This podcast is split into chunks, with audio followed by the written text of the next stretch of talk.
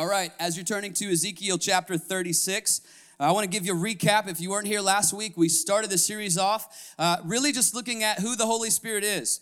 And uh, if you were here, then you remember me. I said that the Holy Spirit is a person. And that's very important for us to know because a lot of us view the Holy Spirit as just kind of, you know, some mystical force, you know, kind of like Star Wars and, and uh, you know, just the force be with you, you know, and we don't know what that means, but, you know, it's cool when the force shows up. And uh, no, the Holy Spirit, according to uh, John 14, 15, and 16, which I encourage you to read through those chapters, is a person. And why that's important is because that means you can have a personal relationship with the Holy Spirit. And uh, that means you can get up in the morning and say, Good morning, Holy Spirit. And that won't be weird, although it seems weird because you're not used to saying that. You're not used to communicating with the Holy Spirit. But I'm just here to tell you it wouldn't be weird. You'd be talking to God, God the Holy Spirit. And so we need to kind of break the cultural, you know, uh, just false ideas about the Holy Spirit. We looked at the fact that He's a person. And then we just said, look, he's God. That's important for us to know. He's not less than, uh, it's actually God, the Holy Spirit. And then our last point last week was that he's a person, he's God, and he's not weird. And why, why that's important for us is because a lot of people are scared to surrender themselves fully over to the Holy Spirit because you think he's gonna make you weird. You think he's gonna make you do something crazy. And, and, and I'm just telling you guys that the Holy Spirit is God, and He's not going to turn you into some kind of weird person and you know make you do something crazy that you know no he, he he's going to point you to jesus. He's going to fill you with power and he's going to help you accomplish everything that god's called you to do. That's good stuff right there. And i told you last week if you know a lot of people that we've seen on tv or in other places that that are weird and have the Holy Spirit would be weird without the Holy Spirit. And so let's just let them be weird and not just say that the Holy Spirit is that way. Are you with me today?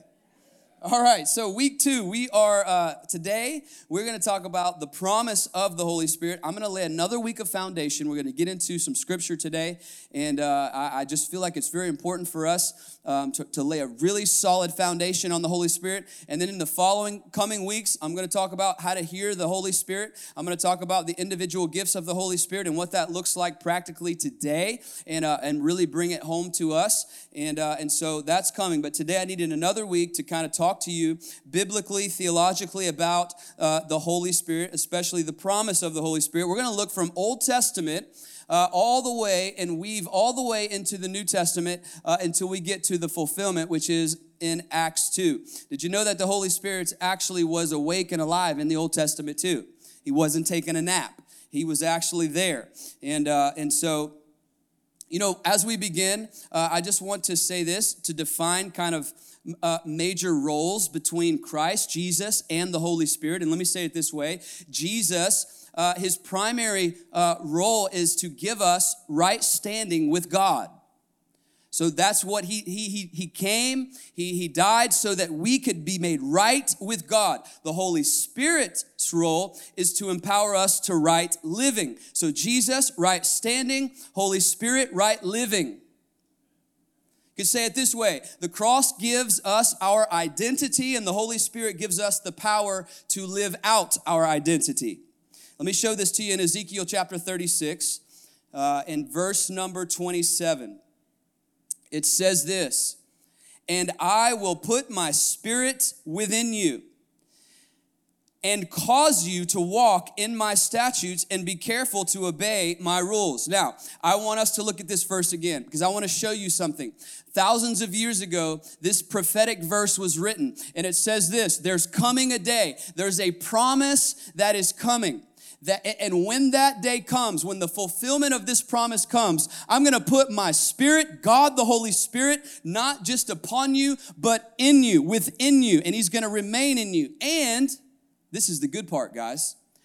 And cause you, and cause you to walk in my statutes and be careful to obey my rules. Why is this important? He doesn't say, I'm gonna put my spirit in you and then I'm gonna encourage you to do what's right. I'm gonna put my spirit in you and then I'm gonna make sure I'm gonna be right there to, to make sure that I'm watching you. keeping a list and checking it twice.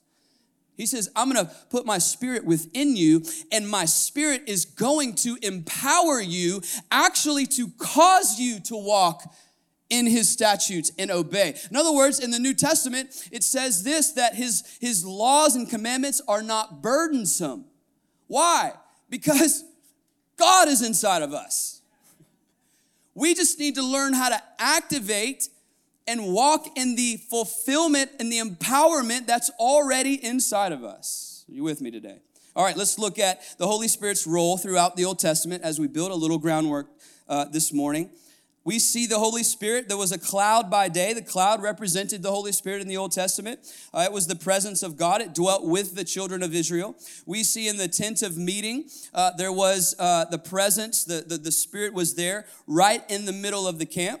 And then we, we see uh, in the tabernacle, when they built the tabernacle, uh, in the temple, the, in the middle of the temple, behind the veil, was the presence of, of God. And so we see all throughout the Old Testament um, that the Spirit of God was there. And at times, he would actually come upon certain individuals so that they could accomplish certain things that without his help, they couldn't do. And then to go even further, there were a few individuals where it says the Holy Spirit actually came inside of them for a, a, a specific time. We see in the life of Joseph.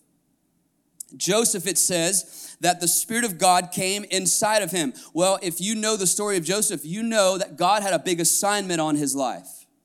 And so, and so he needed to make sure that he had the power to carry out that assignment. Look at when we look at the life of Joshua.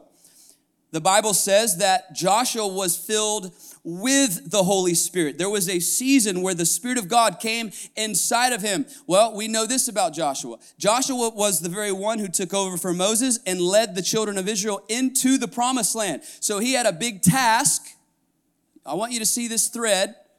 He had a big assignment a big calling. And so, for God to make sure that this calling could be fulfilled, He put His Spirit inside of him. All right, well, what about Daniel? Daniel, and we know the story of uh, Daniel and the lion's den. Daniel, it said that the Spirit of God came inside of Daniel, and Daniel had the boldness to stand up in the face of resistance and say, You can do whatever you want, but I'm not bowing to your God. I will not bow to anyone but the true God.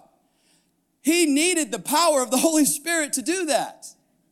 So we see early on in the Old Testament the Spirit moving on certain individuals. And they needed boldness and power to accomplish great things. You see where I'm going with this? Let me explain to you, give you an illustration of what this looks like. The difference between maybe the Old Testament, where the Spirit was with them, and today in the promise of, of the, the fulfillment of the promise, the Spirit inside of us. In, uh, in 1953, in Egypt, uh, the Nile River, which for thousands of years, by the way, uh, really um, just brought life to, to a lot of people and there's songs written about the Nile. People, you know, it just was a place representation of life, and and and there were trees and green, and and so. Uh, but in 1953, they they came and they they began construction on what is now today called the Aswan High Dam. This construction was started in 1953, and this sucker took almost 20 years to build almost 20 years to build. And during the process, they knew that they couldn't fully dry the river up, so they had to let some water continue to trickle in. And, and, and you, listen, there were complaints and there were people saying, I, I can't believe that you guys are doing this. You're, you're drying up our life source. We need this water. And, and, and hundreds and thousands of people are uh, dependent upon this. And so there was a lot of uproar.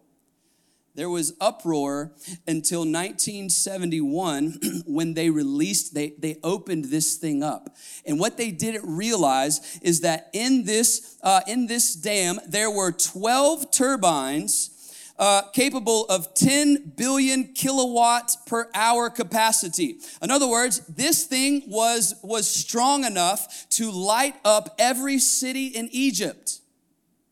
So now what we have, see, we, before we had this trickle, this stream, and people were like, oh, this is the way it's always been. This is the way it's always been.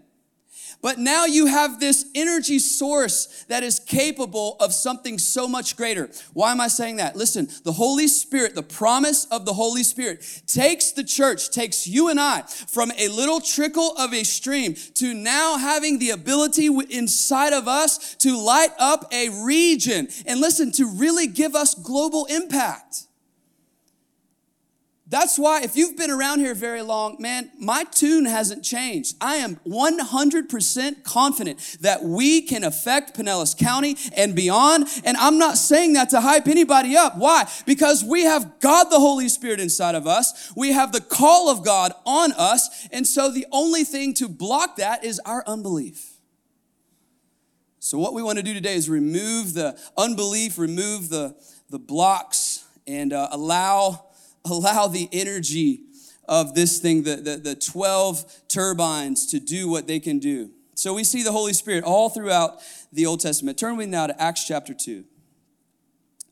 Acts chapter 2. And uh, if, if you grew up Pentecostal, you, uh, you've heard this uh, chapter preached a lot of times, or charismatic, or whatever. If you grew up like me, Baptist, or, you know, traditional, you may have never even heard, that, you didn't know this was in the Bible. We don't, we, don't, we don't talk about that. There's a lot of other good verses of scripture to preach on. We don't need Acts 2. It's weird. It, it doesn't make a whole lot of sense, but we're going to make sense of it today. And we're going to understand that uh, this was the fulfillment, simply, the fulfillment of the promise of the Holy Spirit. Look in verse 1. It says this. Are you there, by the way? Acts 2 1. It says, When the day of Pentecost arrived, when the day of Pentecost arrived. What is Pentecost? The word Pentecost does not mean charismatic Pentecostal. The word is not a crazy word. You don't have to be scared of this word. The word Pentecost means 50th. The word penta means five, where we get our word pentagram, and, and cost on the end of that is to the 10th power. So now you have this word that just means 50th. And so this was Pentecost, Acts chapter 2, was uh, the, the fulfillment, the celebration of the giving of the law. And it was 50 days after Passover. And what they would actually do is they would take a loaf of unleavened bread in the morning after the Sabbath, and they would go out and they would actually wave it before the Lord as a, as a sign of the coming harvest as a sign of the harvest that was to come. This is so cool. I want to show you this, this picture. Um, is that the same time where they are waving this, this, this praise offering for what hasn't even come yet, at the same time, they're killing a spotless lamb. So, in one picture here at Pentecost, we see typified the death and the atoning work of Jesus Christ and the fulfilling of the power of the coming of the Holy Spirit all in one place. So they would take a loaf and they would wave it. And uh, this was this was what Pentecost was. And it says, and so the day of Pentecost arrived, and they were all together in one place. And suddenly, and suddenly there came from heaven a sound like a mighty rushing wind, and it filled the entire house where they were sitting.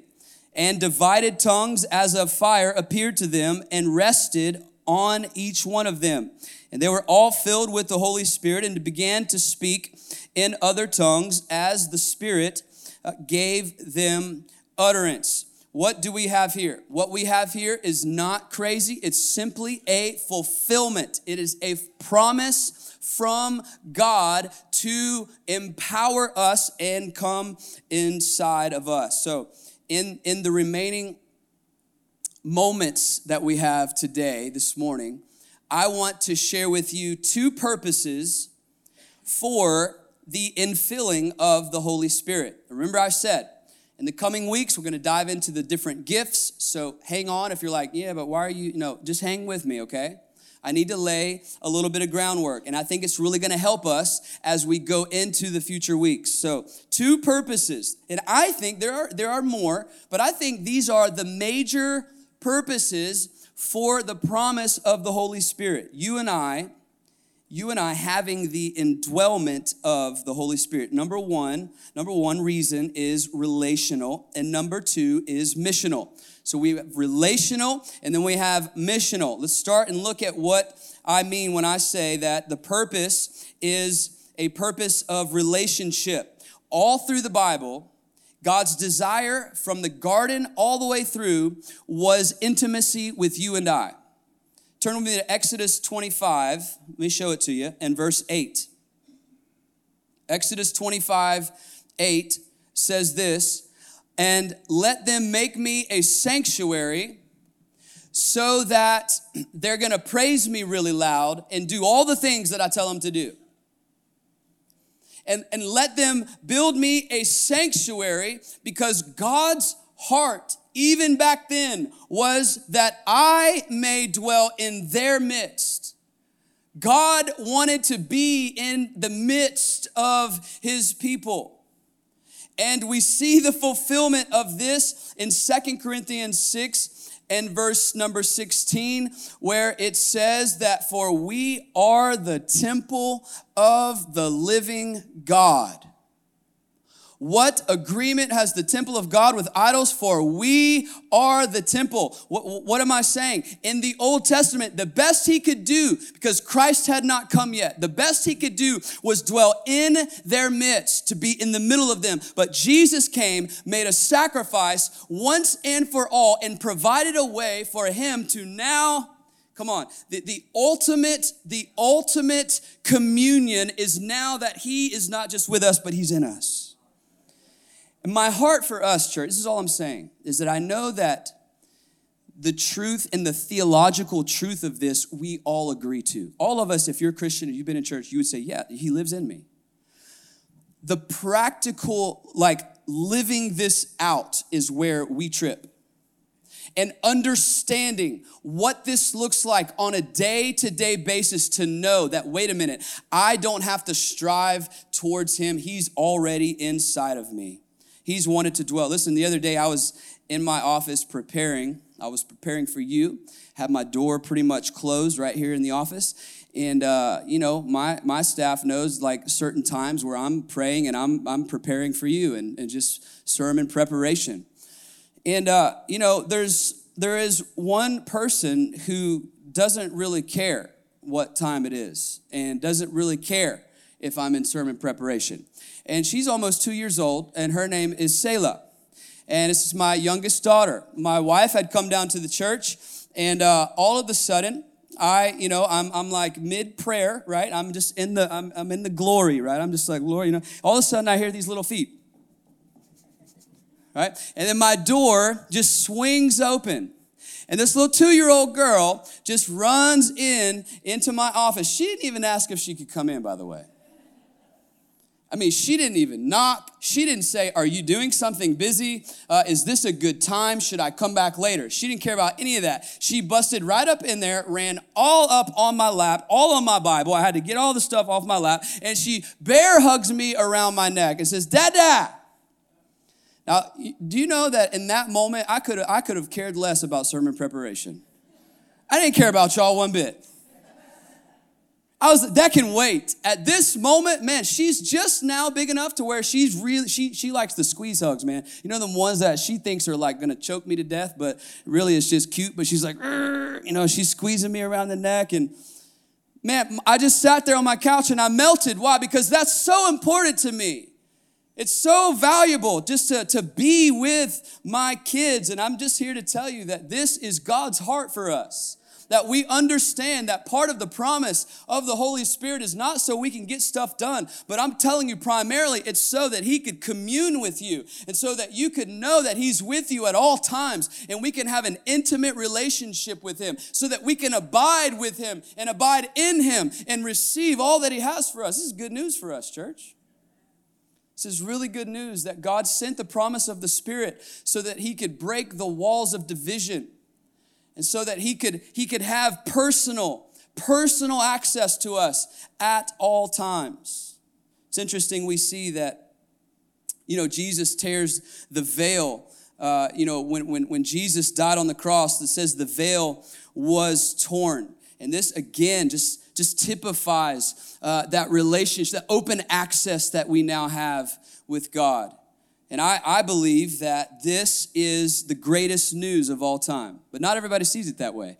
I was in Starbucks not long ago and I was talking to a guy, and the Lord just told me to go talk to him and sat down. And by the way, I, I went over to this guy's table and uh, knowing that I, I felt like God wanted me to talk to him. But did you know that I didn't scream at him and uh, I didn't slap him over the head with my Bible?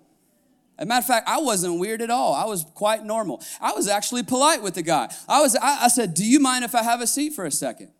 I didn't walk up to him and get right in his face and say, "Jesus has a word of God for you." See, some of y'all think y'all got to get all crazy and act different.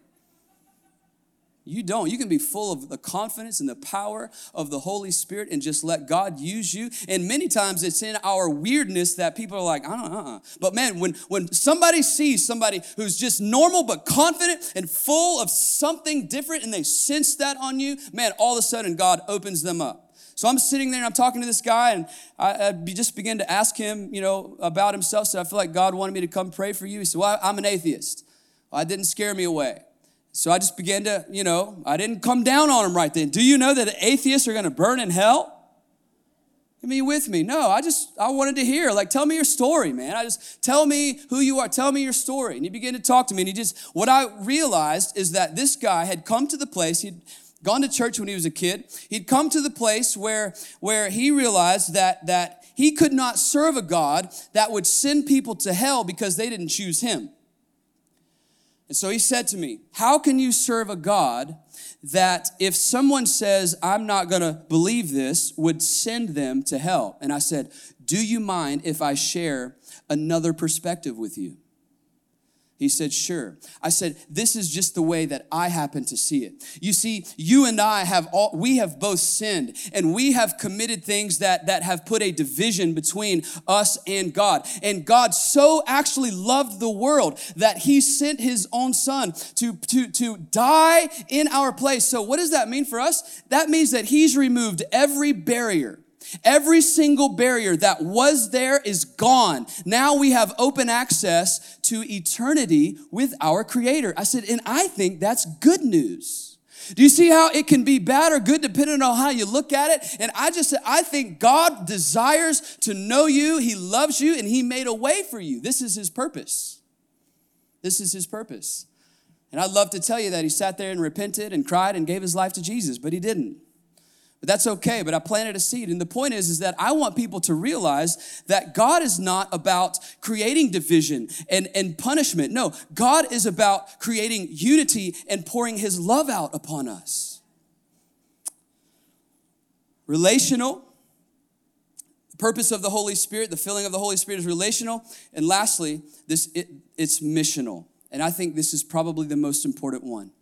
You see, when we talk about especially charismatics, when we talk about acts and the gifts of the Spirit, you know, people from charismatic backgrounds get excited. We like to show off how many gifts that we have and, and how expressive we are in our gifts, and, and we like to show the church.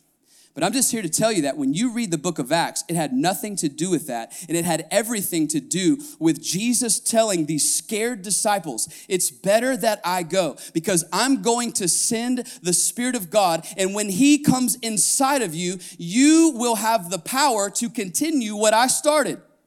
It wasn't so that you could dance around and jump real loud and shout and fall over and do whatever else you. No, no, no. It was to fill you with power to make a difference in this world and to advance the kingdom of God. That's it. Missional.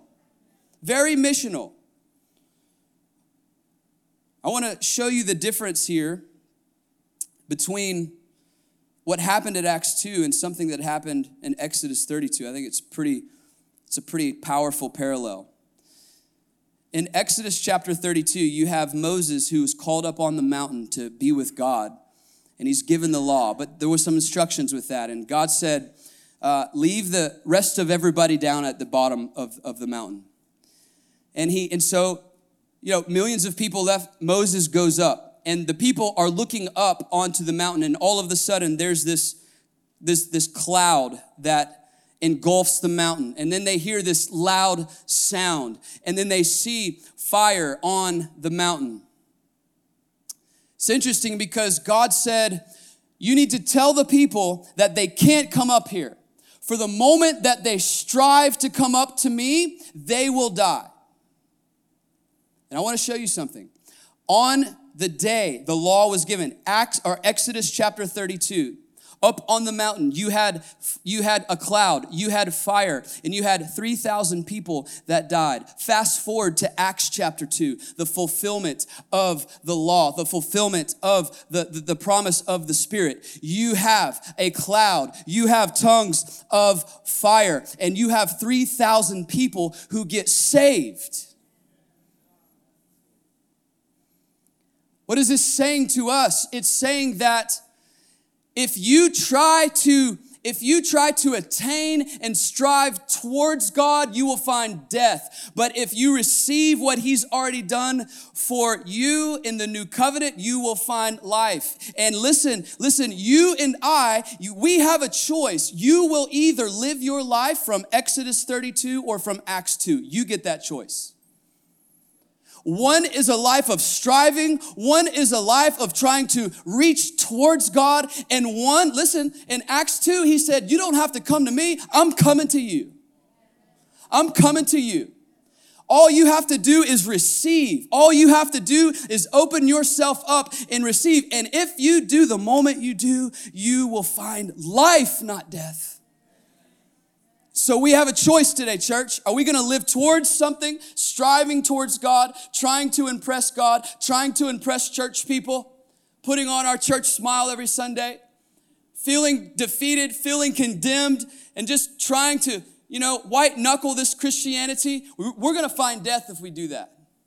But if we live from the finished work of Christ, come on, this is good news for somebody. If we live from what has already happened, the finished work of Jesus, and I'm not striving anymore. I'm not climbing the mountain anymore. I'm simply receiving what Jesus did for me and the promise of the Holy Spirit. I'm telling you guys, we're going to find we're going to find life. We will find life. Let me illustrate it this way as we close today. I was uh, in I was in the military for four years, and I had the privilege of shooting some pretty fun guns. And uh, man, some machine guns, some you know 50 caliber guns, uh, shotguns, you know, just the whole deal. And, um, and so I understand, though, the purpose of those guns. I was thinking about it this week, and I was thinking if you could imagine like an army ranger who's just about to be sent out to battle and the army ranger is with his commander and, and, and, his people and, and the commander comes in and brings the weapons and brings the guns and brings the, the grenades and everything that this team is going to need to go out and win the battle. This is what you tell me what the commander would think if this if this happened this way. I got all these guns now. And so now i have i have this amazing gun. And, and, and, i've given i've been given my orders. It's time to go. And i say hey you guys go on ahead. You got but before you do i want to i want to make sure you see all this stuff. Do you see my and actually hey i got a better gun than you by the way. I'm not i'm just saying i'm just pointing it out. And and by the way i got six grenades. You got four. Woo and, and man, mine's a little bit more polished than yours. Hey, you know what? Just keep, keep working on yours as you're out there in the battlefield. Just keep polishing it up. Maybe one day you'll get as, as shiny as mine. And as they're going out the door, this guy's just saying, See you guys later. What do you think the commander would do? He would say, Bro, like, get your butt out there. You think I gave you these weapons so that you could sit around with your buddies and talk about how cool they are? And yet, don't we do this? Come on as it relates to the church and spiritual gifts a lot of times. We, we think that this is our moment to be flashy, and, and we've seen it, and, and you've seen it in different people and ministries and TV people, and it's like, I'm, I'm here and I just want you to know how shiny my weapons are.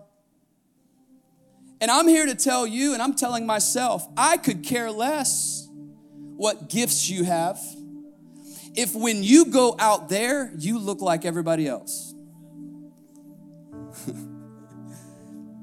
I already patted myself on the back this morning. You don't have to amen me. I'm just telling you. We have to begin to see the role of the Holy Spirit. Are there expressive manifestational gifts? Yes. But are they primarily for us to use out there? Yes. You think God equipped all of us with a bunch of weapons so that we could stand around in the in the bunk room on base? Talk about how cool our weapons are? Make no mistake, He's given us the power that we need to accomplish everything He's called us to do. This is the promise of the Holy Spirit. In closing today, this is all I want to say to you because some of you are saying, man, that sounds cool. You know, that sounds great. It's probably not for me though. I don't have that history. I don't have that background. I didn't come from this kind of thing, man. And I'm just, I, I, I like to just observe. Well, I'm gonna let, I'm gonna let the Word of God come against that thought. Acts chapter 2 and verse 39. I just want to put that up. For the promise, the fulfillment, the long awaited promise of the Holy Spirit is for the pastors, is for leaders. What does it say? Somebody say me. for the promise is for you and for your children and for everyone who's far off, everyone whom the Lord calls to himself. The gift and the promise and the power of the fulfilling Holy Spirit is for you. Yeah, you too, you too. You too. All of us in here, God has called to come up higher. That's what we're doing through this series. God wants to equip the church and send us out. Come on. And we're to see a region change. You know why? Because we're not operating from a little trickle stream anymore. Man, we got 12 turbines turning inside of us, and all of us together, under the power and the anointing of the Holy Spirit, are going to see lives change. It's already happening. It's already happening. As a matter of fact, we are strategizing as a leadership team to say, how can we get all of the testimonies from you that are happening? lives being changed people are being healed marriages being put, put back together. I hear testimonies in the every single week and i'm like we've got to document this stuff and share it with people.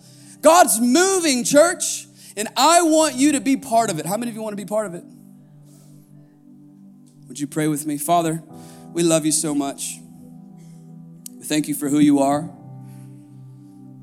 lord god i thank you for every person in this room no matter what background they come from it does not matter what background Lord, let the Holy Spirit stir our hearts today. Stir every single heart in this place. Lord, we thank you that you paid a, a high price on the cross so that we could have our sins forgiven, but you didn't stop there. You gave us the promise of the Holy Spirit. And Lord, every single day we can wake up and we can receive strength and power and grace and peace so that we can accomplish every single thing that you've set out for us to do. We give you thanks for that. With heads bowed and eyes closed, if there would be one person in this room, one person, even one, say, man, I, God has been knocking on my heart and I don't even really know what to do, but I'm ready to give my life to Him.